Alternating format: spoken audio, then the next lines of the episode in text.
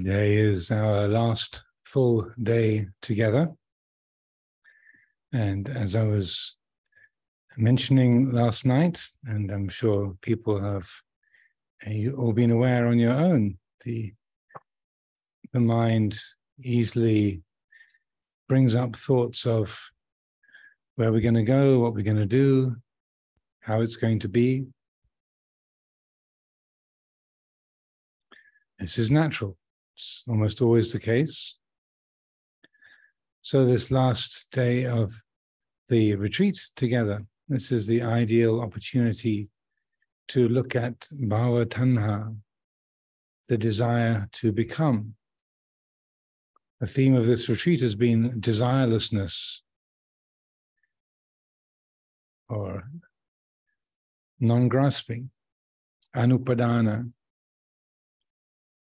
freedom from grasping.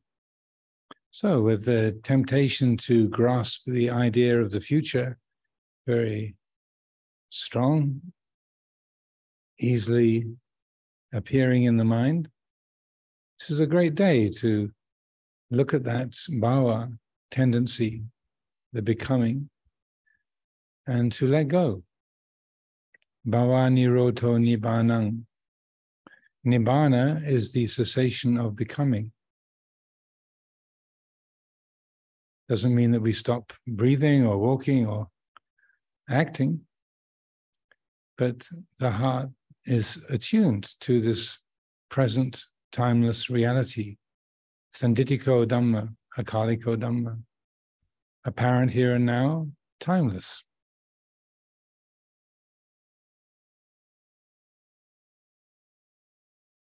Very simple, really. Whenever we notice that tendency of the mind, of the body, to lean into the imagined future, notice that, feel that, let go. Let the heart relax into the timeless present, the Pachupanadhamma, the here and now reality.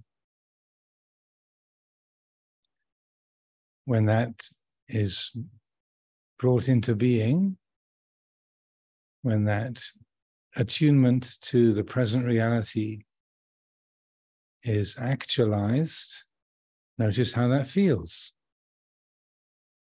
When the heart is not caught in that becoming energy, how peaceful, how spacious, how delightful the present is. It comes alive.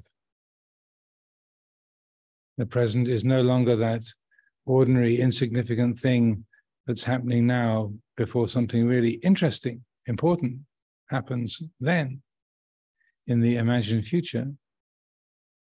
Instead, opening the heart to its present reality, here it is. The Dhamma was always here, not just over there, some other place, some other time. We say we have plans to travel, going back to our homes, going back to Bangkok, going back to England, wherever it might be.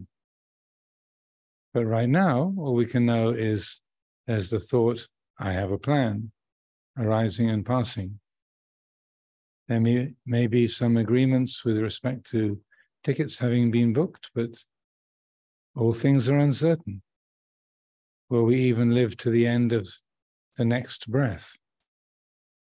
Maineh, it's not a sure thing.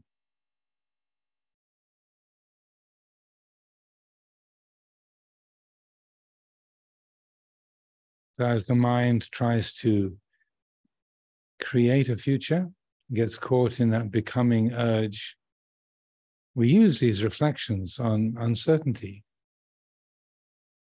It's not a sure thing. I have a plan. So, these different ways we can catch the habits of mind, creating self, creating time, creating place, to release the grip.